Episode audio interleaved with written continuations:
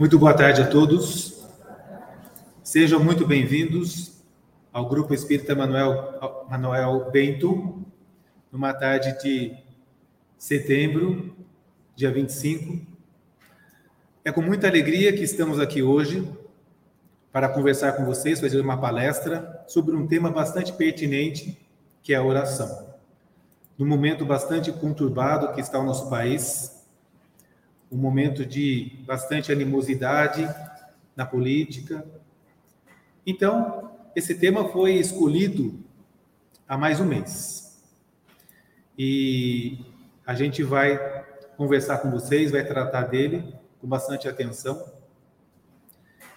E nesse momento eu peço a todos que serenizem os corações para que Jesus possa nos abençoar nos encher de, da sua, do seu amor, da sua energia, para que possamos compartilhar de um bom momento, de um momento de alegria, de paz aqui nesta casa, e para que possamos sair daqui melhores do que entramos, mais fortalecidos para as, as lutas da semana que vai começar. Então, que Jesus abençoe todos o nosso trabalho e com muita luz vamos começar a nossa palestra. Não é? Nesse quadro azul, que muitos não vão conseguir ler, está escrito isso aqui. Mas eu lhes digo: amem os seus inimigos e orem pelos que perseguem vocês. Está no Evangelho de Mateus, no capítulo 5, 44, versículo 44. Nós nos baseamos nesse livrinho do, do autor Luiz Gonzaga Pinheiro, da editora M. É um livro antigo, 20, 20 temas espíritas empolgantes. E eu peguei de lá esse capítulo chamado A Oração para a gente poder conversar hoje. Né?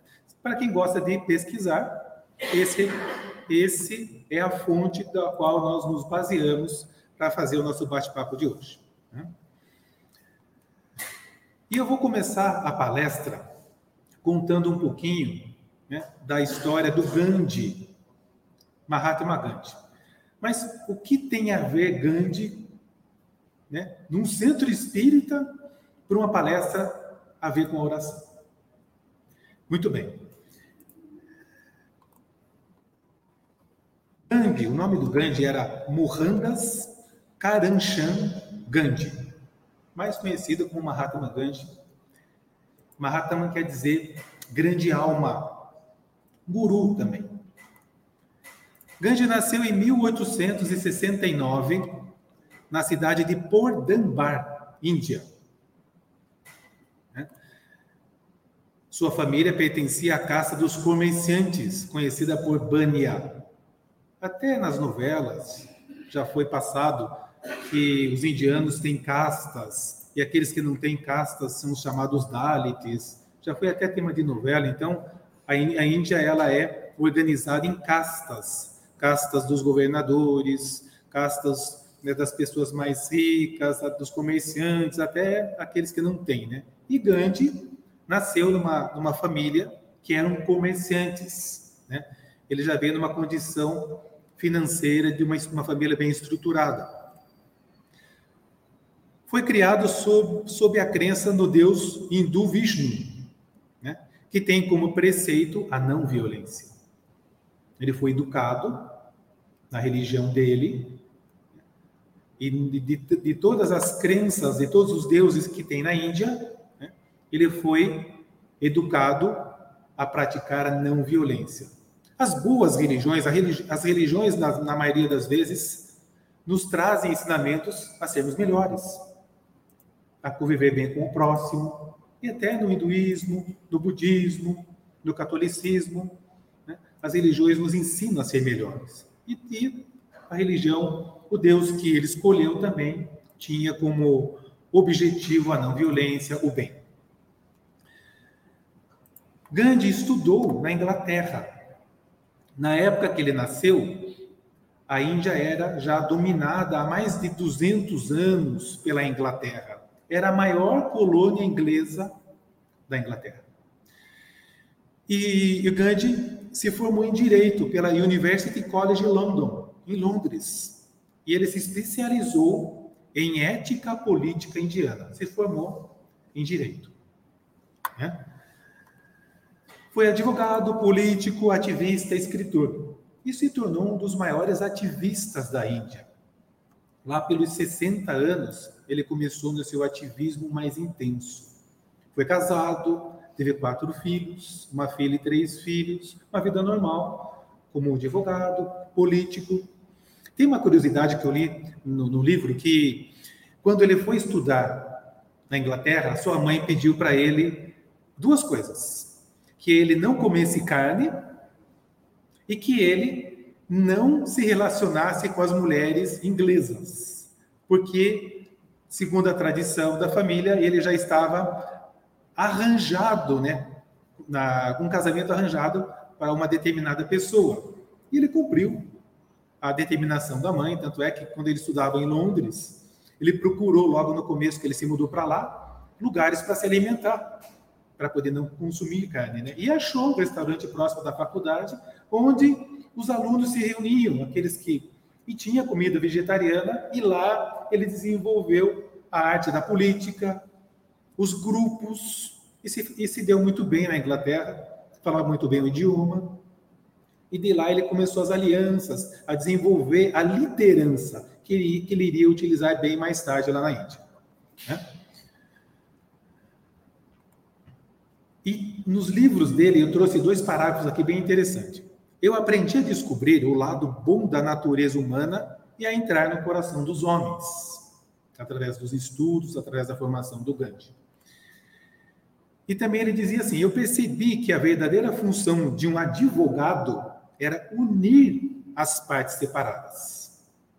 Difícil a gente, hoje em dia, a gente achar um advogado né, que pense dessa forma, né, da união para a resolução do problema. E Gandhi já pensava desde a época dele em usar a advocacia para fazer um acordo, unir. Né? Era um pacifista. Né? A palavra Mahatma significa grande alma. Quando Gandhi estudou em Londres, ele conheceu na faculdade outras culturas, outras religiões e conheceu dentro do cristianismo, do catolicismo mais propriamente dito, ele teve contato com o Evangelho de Jesus e, e conheceu o Sermão da Montanha e ficou maravilhado. Apesar de ser hindu, cultuar outra religião, ele gostou muito dos ensinamentos que ele viu no Sermão da Montanha. E disse assim, aspas, se toda a literatura espiritual da humanidade perecesse e só se salvasse o sermão da montanha, nada estaria perdido. Porque ele viu a profundidade que Cristo nos trouxe no sermão da montanha, as bem-aventuranças e tudo o conteúdo do sermão da montanha. Ele viu, mas esse Cristo né, está alinhado com os meus pensamentos. São coisas boas. Mas ele não se tornou católico. Ele não se converteu ao, ao catolicismo. O catolicismo era, era, era a religião que os ingleses cultuavam, mas de uma forma um pouco diferente. Né? Não como os católicos ligados à Itália e à França. Né? Os católicos da, da Inglaterra, eles podiam se casar eles tinham uma outra configuração. Mas, na sua essência, seguiam o, o, um ensinamento muito parecido com o catolicismo de Roma. Né? Uh, a Inglaterra dominava, assim como a Espanha, a França, Portugal, o, através das navegações, iam descobrindo os outros, os outros continentes para poder dominar os povos, extrair aquilo que era interessante para eles. E a forma da dominação era chegar nos, nos países descobertos, se apropriar das terras, extrair o que fosse possível para levar para a coroa, para os países de origem, e dominavam os povos. Portugal aconteceu, fez isso conosco aqui no Brasil, a França, em outros continentes e a Inglaterra também. Mas Gandhi achava isso, como a Índia já fazia mais de 200 anos que estavam sob o domínio inglês, que isso, isso incomodava ele. Ele conhecia muito bem o proceder da Inglaterra cristã para com o seu povo, o povo indiano. A dominação através da força, da violência. E muitas vezes, como nessa ilustração sobre a bandeira do Cristo, da igreja.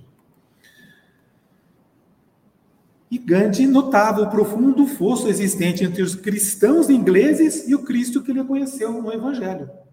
Ele falou assim: mas isso não condiz com o sermão da montanha, não condiz com aquilo que o Cristo que eu li nos ensinamentos do Evangelho.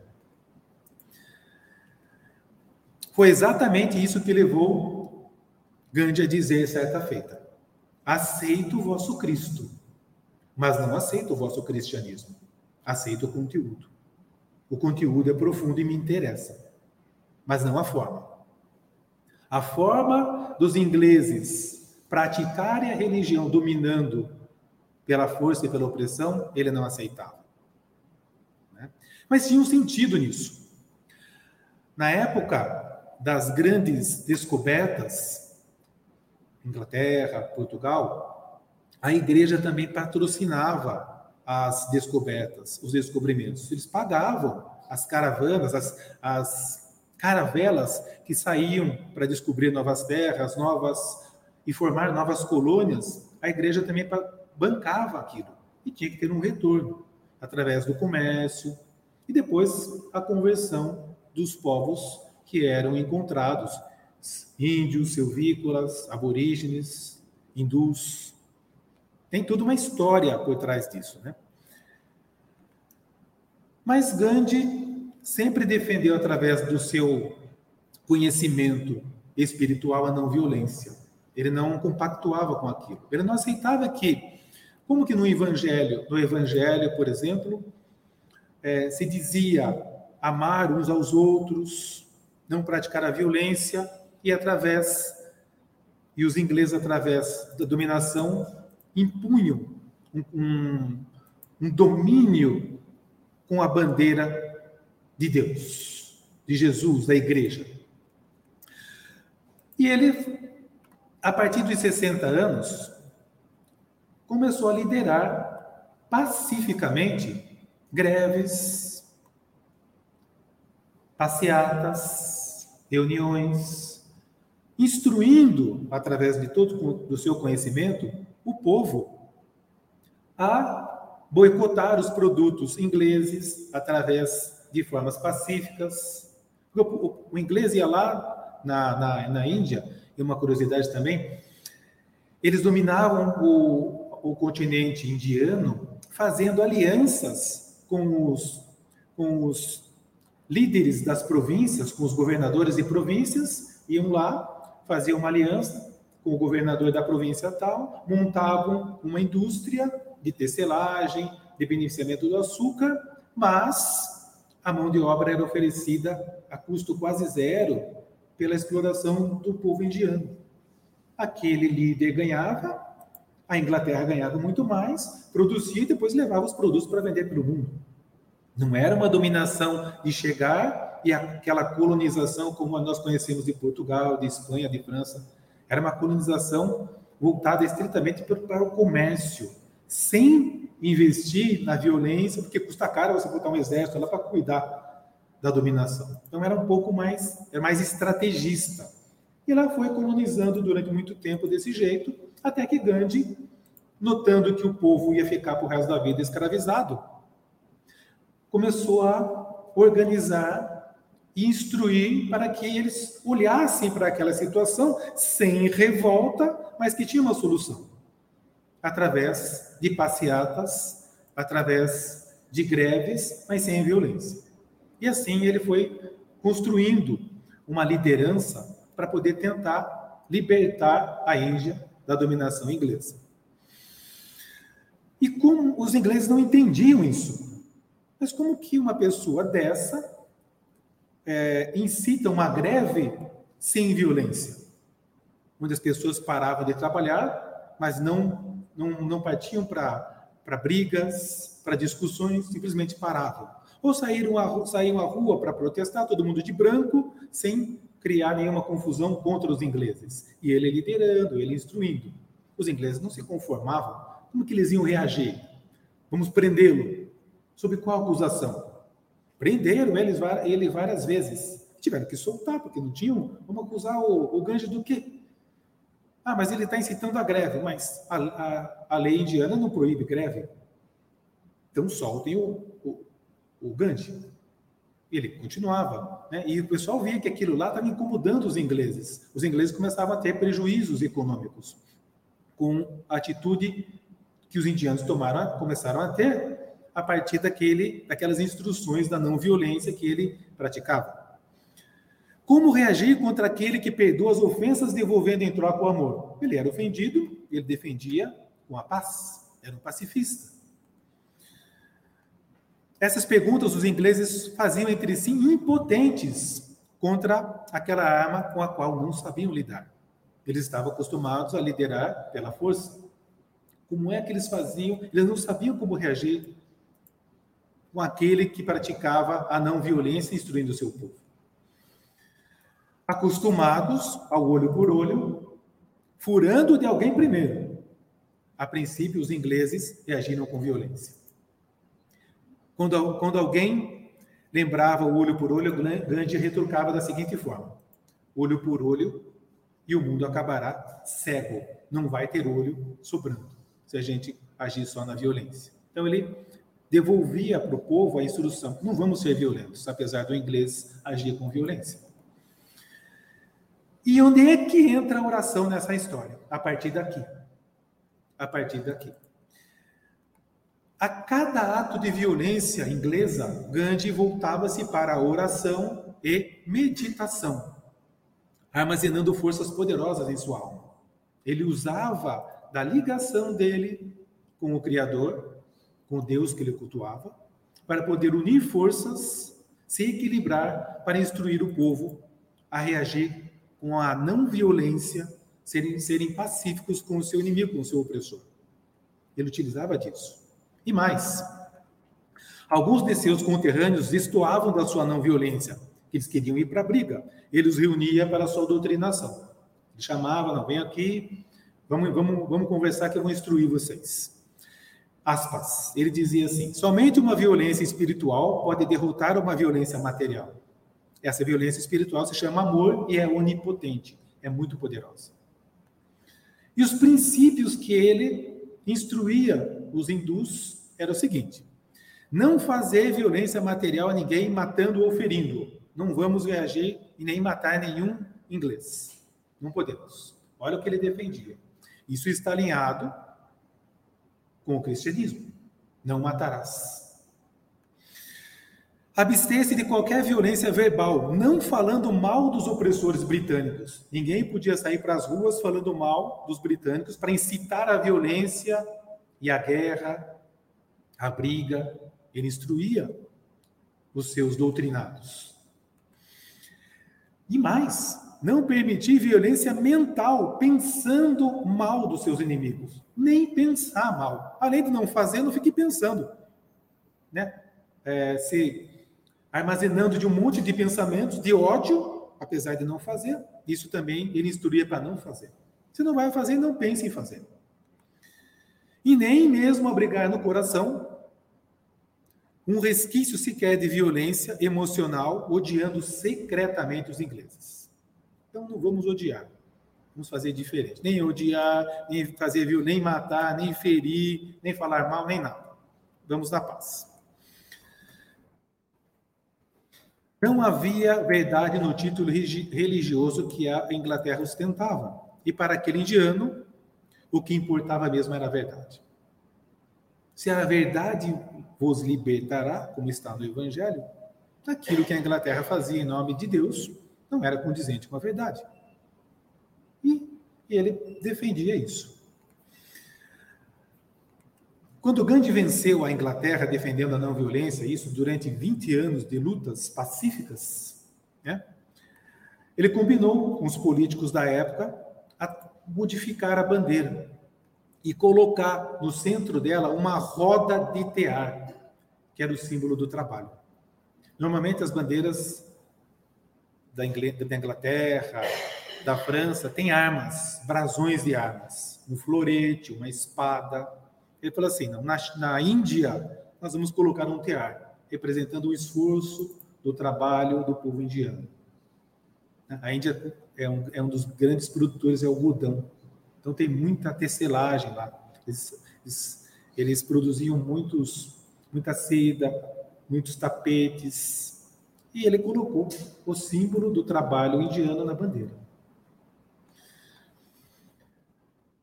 A Inglaterra dominou a Índia de 1858 até 1947, dois anos após o fim da Segunda Guerra Mundial.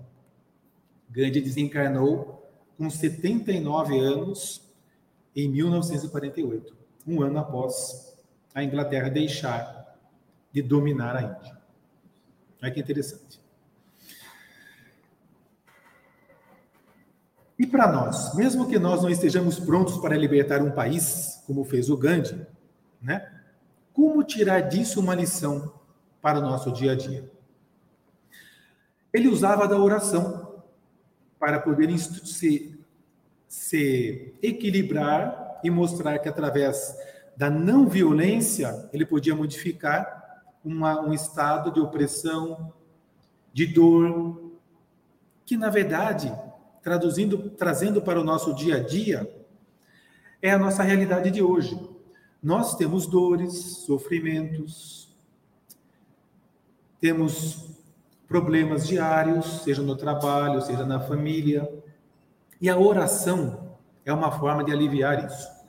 Nós estamos aqui hoje, na casa espírita, buscando um alívio, buscando um alento, buscando a ajuda espiritual, para que nós possamos sair daqui melhores, para que nós tenhamos força para poder caminhar no nosso dia a dia enfrentando nossos problemas.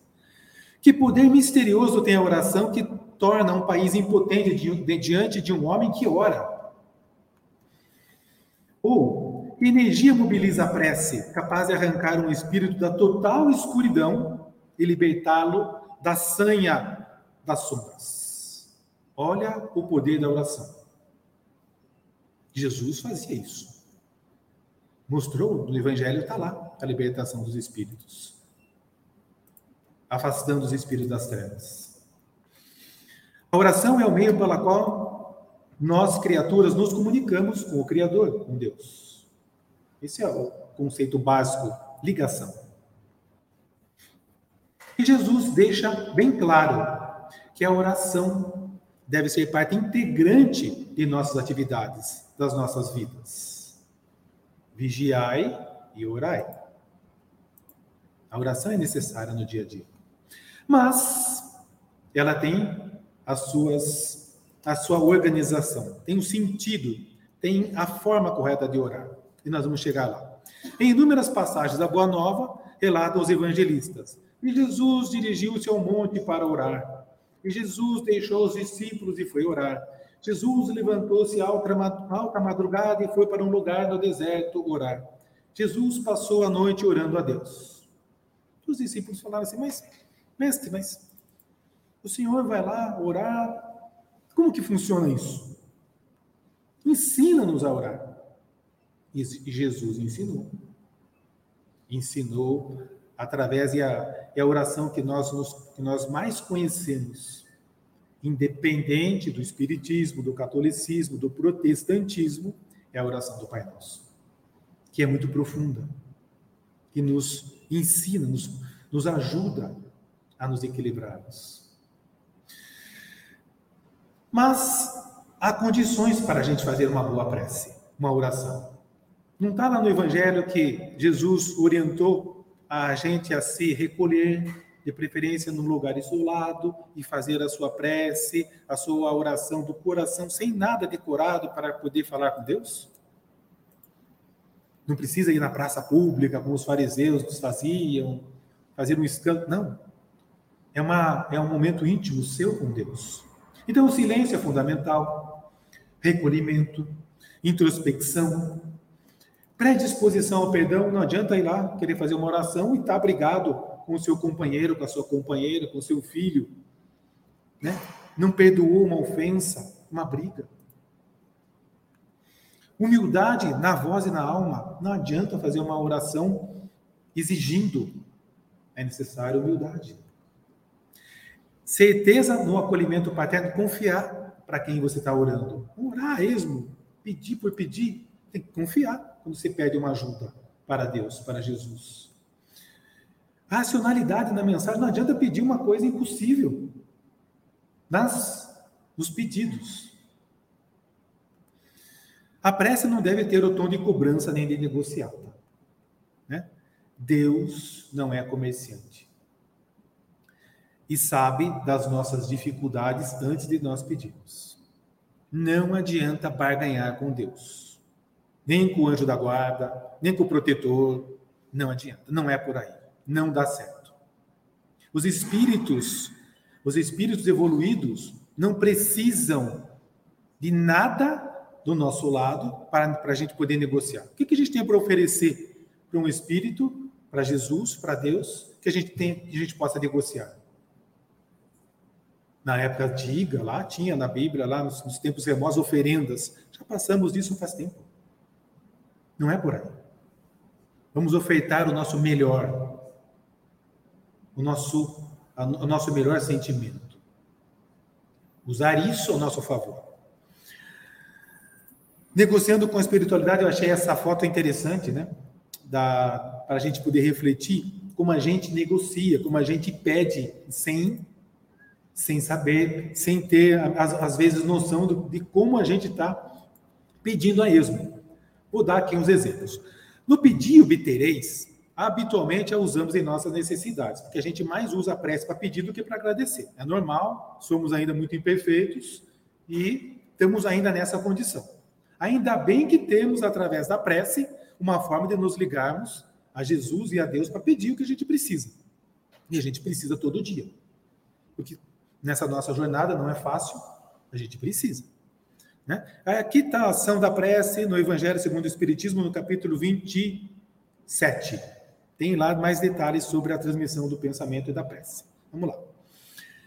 O Espiritismo não recomenda que a gente utilize a prece para essas práticas. Ah, vou fazer uma corrente para Nossa Senhora, ou uma, uma oração para o anjo da guarda, uma oração forte para me ajudar a conseguir alguma coisa, uma oração para um santo. Ah, o São Cipriano é infalível para o amor, ou Santo Antônio, muitas vezes, para poder eu conseguir um casamento. Nós não recomendamos, o Espiritismo não proíbe nada. Nada. Né? E vamos, vamos, vamos mais à frente. Também não é recomendado que a gente faça uma oração para poder conseguir dinheiro, ou para poder ganhar na Mega Sena. Né? Ou uma oração para doutor Bezerra de Menezes, quando vem uma enfermidade. Doutor Bezerra de Menezes é o que é mais acionado quando a gente está com alguma, alguma enfermidade, alguma dor.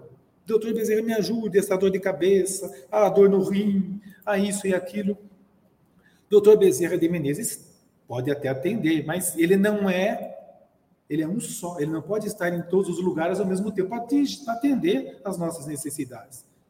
Como a gente faz? Não pede a Jesus, pede a Deus. E Deus vai direcionar até para equipes médicas tão competentes quanto, ou às vezes a própria equipe do Dr. Bezerra, para poder nos ajudar em, alguma, em algum auxílio para alguma enfermidade. Não precisamos direcionar para ele, especificamente, para não nós, para não nós não criarmos uma dependência, um ritual. Ah, mas eu peço sempre quando eu estou doente para o doutor Bezerra. Ah, mas se eu estou precisando dormir, o anjo da guarda. Ah, mas se o carro quebrou, eu elejo um santo lá que me ajude. Entendeu? A gente começa a criar uma ritualística e que nós ficamos dependentes de determinadas práticas e não precisa orem diretamente ao Pai. Está nas instruções do Evangelho segundo o Espiritismo, para que Ele direcione para as nossas coisas. Quando oramos, pedimos a Deus e a Jesus o que julgamos justo para nós. Se estamos doentes, queremos a, a saúde. Se há um problema, desejamos uma solução. Se a dor nos procura, esperamos que ela seja afastada. Mas muitas vezes nós pedimos para sermos aliviados sem sabermos direito se, é, se aquilo que a gente pede alívio não é para o nosso bem. Porque assim, a gente julga que Deus não atendeu a nossa prece. A saúde não veio, o problema não foi resolvido, a dor não foi embora. Ele, e ele nos atende não segundo os nossos desejos, mas de acordo com os nossos méritos. Por quê? Nós sabemos que já tivemos outras existências. E provavelmente, como todo devedor que somos, todo mundo aqui é devedor, eu, os companheiros ali do, do passe, da casa, somos muito devedores. Temos uma ficha corrida grande. E muitas vezes nós estamos aqui configurados na Terra para resgatar um débito que nós temos, temos tido numa outra vida. E esse resgate, através das orações, nós pedimos para aliviar. Aí a prece chega lá no plano espiritual, Jesus olha, não, aquele lá está pedindo para aliviar aquela, aquela enfermidade que ele tem, aquela, aquela enfermidade, a doença dos rins, mas ele pediu para vir com a doença dos rins para resgatar aquele problema. Nós não sabemos disso. Nós não sabemos o que nós, com o que nós nos comprometemos. Então, nós pedimos de uma forma diferente. Não pedimos muitas vezes a cura, vamos pedir o alívio.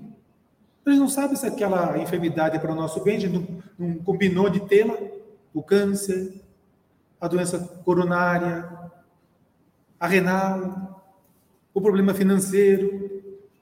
Basta mudar a forma. Ah, mas eu não sei o que eu passei, como que eu vou saber se eu posso pedir ou não? Então peça de forma diferente, peça de forma inteligente.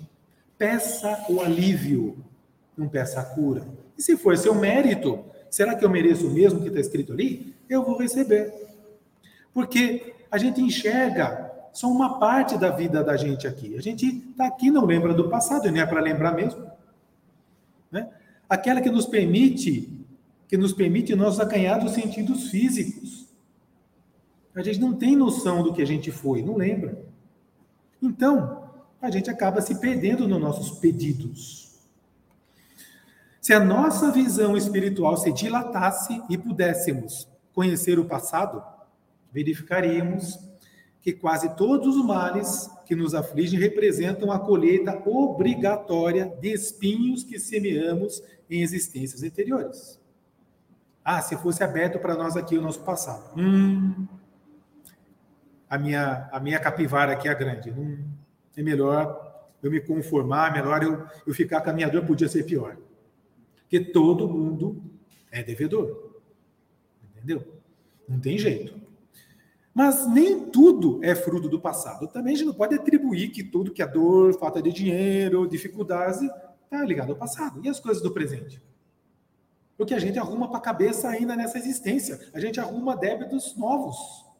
Além de ter débitos da outra vida, a gente ainda consegue enfiar o pé na jaca e arrumar mais para a cabeça.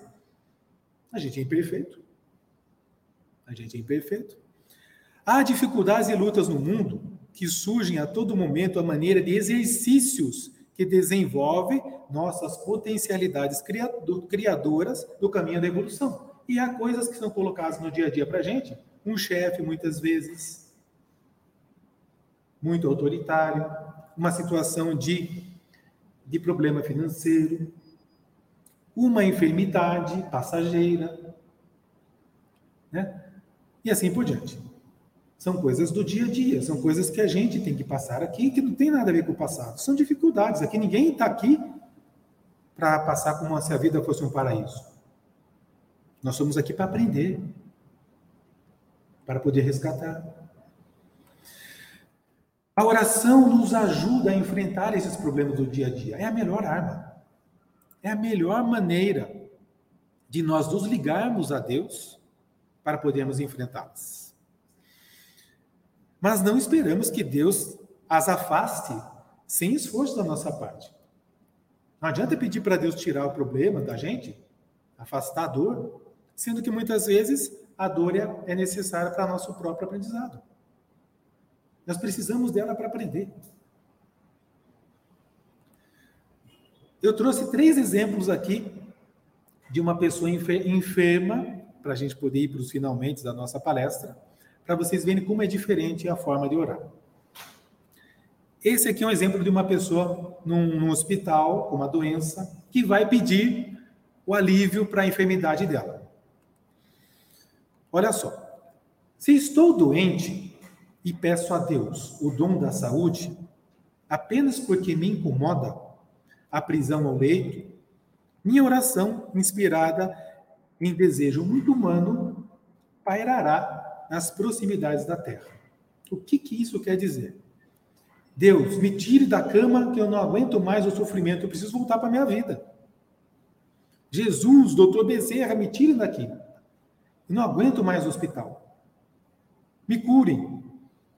Eu preciso sair daqui, eu preciso da cura, eu não aguento mais, é tanto sofrimento. E faz a oração, faz o pedido. Né? Esse tipo de oração, nesse sentido, não tem um peso, um peso que toque a Deus e a espiritualidade amiga, para poder te ajudar você será aliviado à medida do seu merecimento, se houver merecimento para ser aliviado, mas o pedido é muito humano, é muito básico. Não tem sentimento no pedido assim. Deus, me tire daqui que cansei de sofrer. Não aguento mais ficar no hospital. Vamos melhorar a coisa. Outro caso. Se desejo a cura, no mesmo caso do hospital, Vejam que o semblante da pessoa já é outro, não é de tanta revolta e tanta dor. Se eu de se desejo a cura porque me preocupa, o cuidado que devo dispensar aos meus familiares, minha oração, exprimindo o senso de responsabilidade, atingirá planos mais altos. Se essa forma de orar, Jesus, Deus, alivia aqui, se for possível, minha dor para que eu possa voltar para minha casa. Eu tenho meus filhos para cuidar. Eu tenho meu marido para cuidar. Eu tenho minha casa. Eu tenho meus filhos para educar.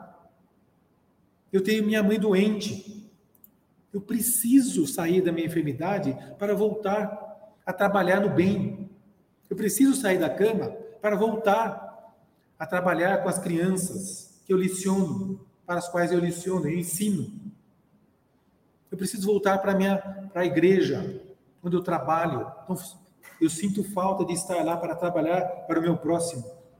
Para voltar para o centro, para, para trabalhar para o trabalho de passe. Voltar para o trabalho de passe, de alívio ao meu próximo.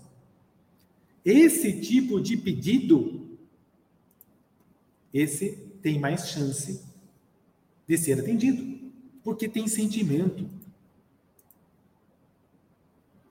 que tem bondade, tem amor nisso. Não é simplesmente um pedir por pedir, como no caso anterior. Me livra da dor. Tá, mas. Então, esse não. Me livra da dor porque eu tenho um propósito de vida. Eu quero agir no bem. E esse aqui, o último. Finalmente, se cogito do reequilíbrio orgânico, porque vibra em meu coração o verdadeiro anseio de dedicação ao serviço do bem, minha, minha oração, impulsionada por elevados sentimentos de fraternidade, atingirá regiões celestiais. Essa bate direto lá na caixa postal de Deus. Esse o e-mail chega. Aqui a oração tem mais força. Você pediu para o próximo. Você pediu sem nenhum objetivo material. É um pedido do coração. Me ajude a sair da, da minha doença, para que eu possa me dedicar ao bem, só ao bem. Esse sim, a chance dessa pessoa ser mais, ser bem atendida, porque ela está vibrando com amor, ela está vibrando com sentimento pedindo a Deus. E não simplesmente recitando algo. Me ajude, Senhor. Me ajude, né? sem botar o seu coração para falar. Para falar. Enfim, mestre, ensina-nos a orar. Ele já ensinou. Fazer o pedido, agradecer. A gente pouco agradece. Agradecer por, pelo dia de hoje, pelo domingo, por estarmos aqui encarnados mais uma vez. Porque poderia ter sido, hoje a gente poderia acordar no plano espiritual, mas tivemos mais uma chance. E oxalá que amanhã tenhamos de novo, para que nós possamos botar em prática alguma coisa que a gente aprendeu, mudar a nossa perspectiva em relação ao bem, à vida. A oração serve para isso, para nos fortalecer. Obrigado, meu Deus, pelo dia. Eu hoje eu tenho muito, tenho que trabalhar, trabalho é difícil, estou ganhando pouco, tudo bem. Tenho que, tenho que pegar transporte, tudo bem, mas eu vou de cabeça erguida. Eu vou confiante de que o Senhor está comigo. Eu estou protegido. Eu quero né, que o dia seja bom. Esse é o segredo. Uma velha e sugestiva oração para nós terminarmos. Senhor, dá-me coragem para suportar. Olha só. Dá-me coragem para suportar com serenidade o que não pode nem deve ser mudado. Força para mudar o que pode e deve ser mudado. E discernimento para distinguir entre uma coisa e outra. Veja só. A oração não pediu por nada, mas pediu por tudo.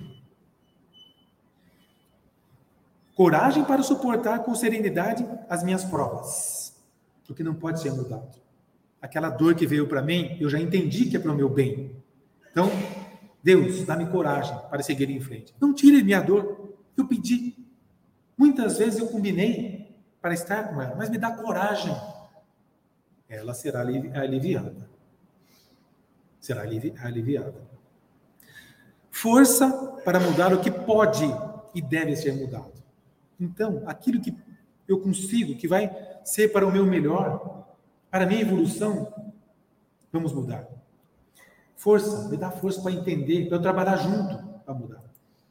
E discernimento, discernimento, para entender que aquilo que eu não pode mudar é para o meu bem. E aquilo que pode mudar vai ser para o meu melhor. Olha só. Conclusão. Orar é uma necessidade é uma necessidade e é um dever de nós orarmos, para nós podermos nos protegermos do mundo, de todo o materialismo que tem à nossa volta, da maldade, daquilo que não, não nos faz bem. Não somente nos dias de angústia e de sofrimento, mas, sobretudo, na alegria. No dia do aniversário. Deus, muito obrigado por mais um aniversário. Obrigado. Agradeço a Ti por essa alegria, por mais um dia, pela minha promoção, por tudo que tenho emprestado para mim. Nos momentos suaves de felicidade, que são poucos na nossa vida. Agradecer. Tive um dia bom. Na dor, para aliviá-lo, e na alegria, para conservá-lo. Gente, é isso. É isso que nós tínhamos para trazer para vocês. É isso que nós preparamos nesse tema oração, usando como Gandhi no começo, como exemplo, para exemplificar como uma pessoa de uma religião tão distante utilizava a oração para trabalhar pelo povo, para o bem. E algumas formas para a gente intensificar e melhorar a nossa forma de orar, para atingir os nossos objetivos e para nós estarmos ligados a Deus, a Jesus e ao bem. Muito obrigado a todos.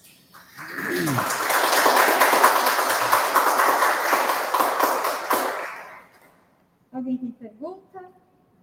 Alguém quer fazer alguma pergunta sobre o tema, sobre o que eu falei? Fiquem à vontade. Não? Alguma pergunta dos internautas, Milena? Também, Também não? Então, Podemos pode encerrar? Não, Vamos pode encerrar?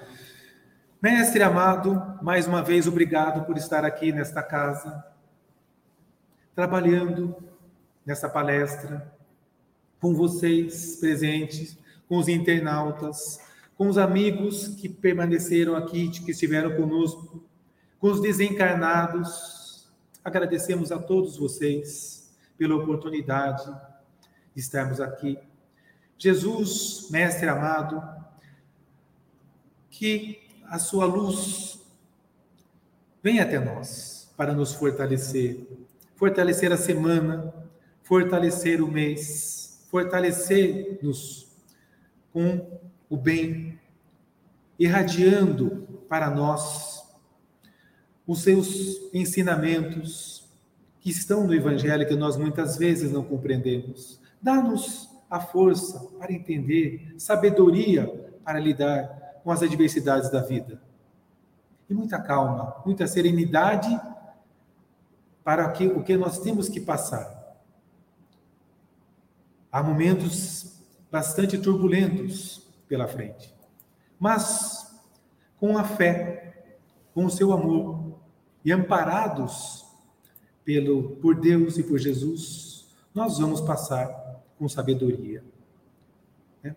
Que assim seja, graças a Deus, que tenhamos um ótimo final de domingo e uma semana muito proveitosa. Vamos em paz.